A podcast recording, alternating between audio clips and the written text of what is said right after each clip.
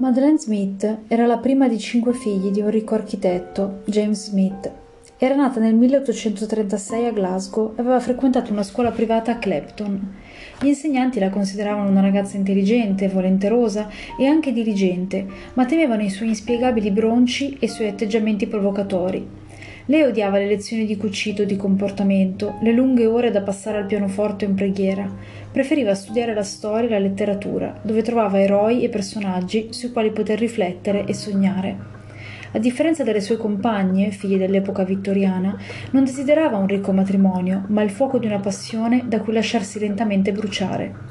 Dato che la madre, Elizabeth, era spesso costretta a letto da feroci emicranie, era Madeleine ad occuparsi della casa e continuò a farlo anche per i due anni successivi alla fine degli studi. Era quello un periodo di passaggio per le signorine di buona famiglia, che dopo le scuole aspettavano il matrimonio con un uomo benestante, religioso e ben educato, di solito scelto dal padre. Si trattava di un interregno noioso, occupato da pratiche domestiche e passeggiate con le amiche. Madeleine aveva il permesso di uscire di casa scordata dalla sorella Bessie e non si sarebbe persa il passatempo per nulla al mondo. Anche per Émile Langelier andare su e giù per il centro di Glasgow era uno svago irrinunciabile e durante una di queste passeggiate vide Madeleine e se ne invaghì. Emile era nato sull'isola di Jersey da genitori francesi, proprietari di un piccolo negozio di articoli di giardinaggio nel capoluogo, Saint-Hélier. A Glasgow aveva trovato un impiego in una ditta di sementi, la Huggins Co. In questa realtà però guadagnava una cifra irrisoria e le prospettive di fare carriera erano insignificanti. Emile era infelice perché, oltre all'insoddisfazione per il lavoro che svolgeva, non aveva speranza di poter migliorare in futuro. Doveva dunque limitare i suoi piaceri.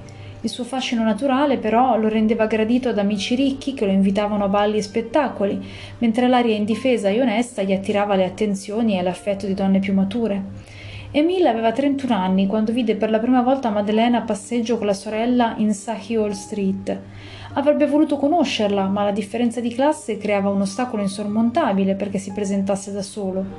Finalmente riuscì a farsi introdurre da un amico comune, Robert Baird. A Madeleine piacque subito quel giovane dall'accento straniero, senza un soldo ma con la passione negli occhi. Lui le fece recapitare un biglietto per chiederle un secondo incontro e lei accettò.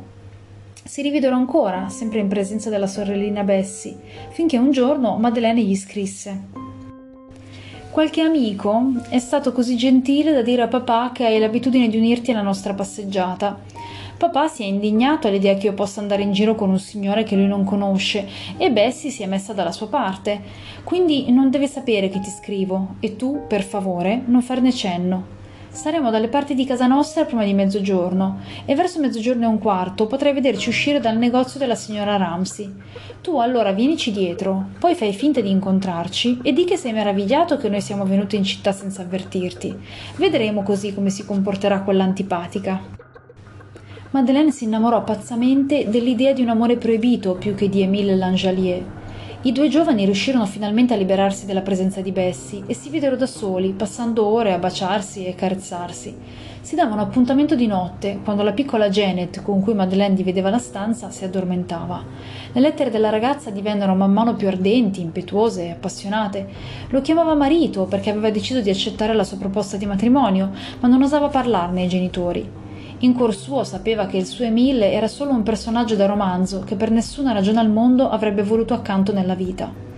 D'altro canto, il ragazzo non capiva perché lei tentennasse tanto a parlare alla sua famiglia, la tormentava con le sue richieste, minacciava di lasciarla se non l'avesse fatto.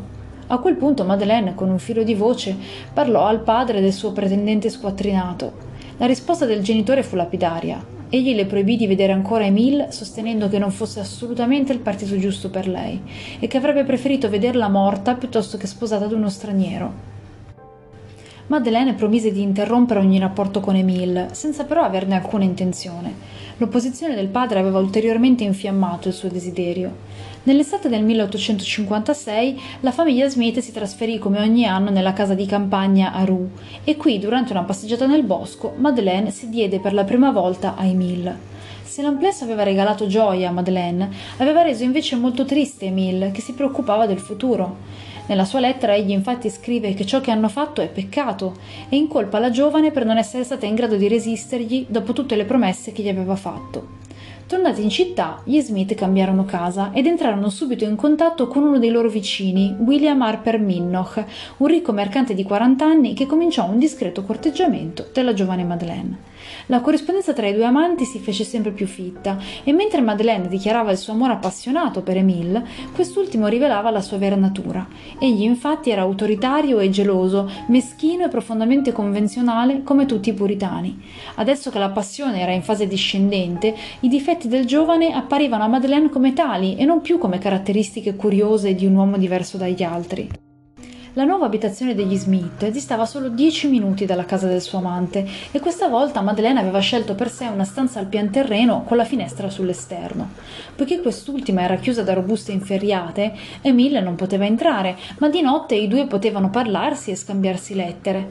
Alle volte, con la complicità della cameriera, Emile riusciva a passare qualche ora da solo con Madeleine, ma lei ormai dava segni di insofferenza nei confronti del giovane e apprezzava sempre più la compagnia di William Minnoch, al punto da introdurre introdurre il suo nome nella corrispondenza con Emile.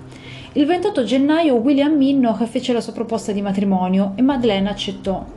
Lentamente qualcosa si era guastato nel rapporto con Emile e la giovane si era ben presto resa conto di come un uomo come Minnoch fosse più adatto per una donna come lei. Non disse nulla all'amante, ma le sue lettere si fecero via via più fredde, al punto che Emile smise di risponderle, anche quando lei chiese indietro le proprie lettere il giovane ruppe il silenzio solo per minacciarla di raccontare tutta la sua famiglia se lo avesse lasciato. Madeleine fu presa dal panico e scrisse: Emile, non dire a nessuno di noi. Io sono la peggiore donnaccia sulla faccia della terra, ma Emile, non mi condannare a morte. Emile, per l'amore che hai avuto per me un tempo, non fare quello che minacci. Emile, se mio padre leggesse le lettere che ti ho mandato, mi tratterebbe come una sciagurata e mi caccerebbe immediatamente da casa. Non espormi al pubblico disonore. Vieni venerdì notte, ti aspetterò io stessa al cancello. Parleremo e sarò ancora tua, se mi vuoi. A questo appello Emile non mancò e nei giorni successivi sembrò che tutto ricominciasse come prima. Nella seconda settimana di febbraio, Madeleine chiese a un cameriere di andare in farmacia a comprare dell'arsenico che le serviva per schiarire la pelle delle mani. Il farmacista non volle consegnare il veleno senza ricetta. Il 17 febbraio Emile vide l'amica Mary Perry e le riferì che due giorni dopo avrebbe incontrato Madeleine. Non si sa se l'incontro abbia avuto effettivamente luogo, ma quella notte Emile tornò a casa contorcendosi per i dolori allo stomaco. La mattina dopo la sua proprietaria di casa, Mrs. Jenkins, notò che era ancora sofferente e gli chiese se volesse chiamare un medico. Il giovane però declinò l'offerta e chiese solo una borsa dell'acqua calda. Più tardi i dolori si attenuarono e il giovane si recò in ufficio. Il 21 febbraio Madeleine si recò personalmente nella farmacia Murdoch Son a chiedere dell'arsenico contro i topi. Il farmacista conosceva la famiglia Smith e sapeva che avevano una casa in campagna, quindi non si stupì della richiesta, ma volle che Madeleine firmasse al registro. La notte del 22 febbraio Emile ebbe una nuova crisi di vomito e di crampi allo stomaco. Mrs. Jenkins lo accudì per tutta la settimana. Dopo la prima volta Madeleine si recò in altre due occasioni in farmacia, sempre adducendo la scusa dei topi. Il giardiniere della famiglia Smith dichiarò poi che non aveva mai ricevuto del veleno dalla sua padrona a quello scopo. Il 18 marzo Madeleine tornò nella farmacia Kerry dove acquistò dell'altro arsenico per topi. Poi spedì una lettera a Emile chiedendogli un appuntamento. Il primo messaggio della giovane non l'aveva raggiunto in tempo, dato che Emile si trovava fuori città, ma il secondo ebbe l'effetto di farlo tornare precipitosamente a Glasgow. Era la sera del 22 marzo quando Emile chiese la chiave del portone a Mrs. Jenkins perché forse sarebbe rientrato tardi e non voleva disturbarla. Quella notte, però, quando tornò, dovette farsi aprire da lei perché i dolori lo rendevano semi-incosciente. Mrs. Jenkins aprì il portone e trovò il giovane sulle scale, svenuto. Riuscì a farlo riprendere e lo aiutò a mettersi a letto. Nelle ore che seguirono, Emile peggiorò, al punto che chiese a Mrs. Jenkins di andare a chiamare Mary Perry, sua protettrice e amica, perché voleva dirle qualcosa di molto importante. Il medico tornò a vederlo dopo le undici e lo trovò morto. Lo strano decesso lo convinse a non stipulare il certificato di morte prima di aver consultato un altro dottore. Anche quest'ultimo però si dimostrò incerto sulla causa della morte e venne richiesta un'autopsia. Mary Perry era arrivata tardi e così non seppe mai perché Emile l'avesse mandata a chiamare. Riferì però ai medici ciò che lui stesso le aveva confidato dopo i primi due attacchi. Non capisco perché sono stato così male dopo aver preso quel caffè e quel cioccolato a casa sua. Sono totalmente ammaliato da quella donna. Se mi avvelenasse, la perdonerei. Quello stesso pomeriggio, il datore di lavoro del giovane mandò un suo impiegato a casa per occuparsi di tutte le questioni burocratiche. Cercando fra le carte del defunto, vennero rinvenute 200 lettere d'amore inviate a Emile dalla giovane Madeleine Smith.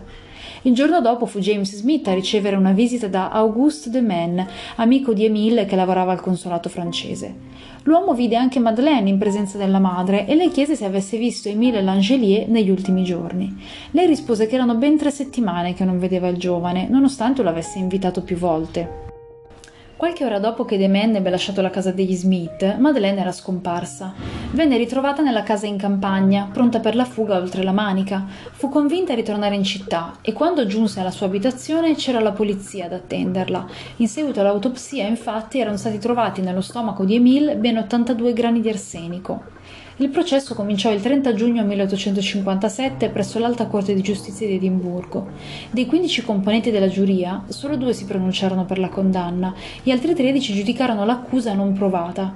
Il sistema scozzese, infatti, accettava la non unanimità dei giudizi e includeva tra i verdetti anche l'ambigua formula insufficienza di prove, che senza condannare l'accusato neppure lo assolveva. Quando le fu letta la sentenza, Madeleine sorrise lievemente e poi andò a prendere le sue cose nella cella, uscendo dalla porta secondaria. Il fratello Jack l'aspettava per condurla nella casa di campagna. Madeleine visse fino a 93 anni in estrema povertà. Al termine del processo contro di lei, il quotidiano The Scotsman aveva definito Madeleine Smith la più fortunata tra i criminali o la più sfortunata tra le donne.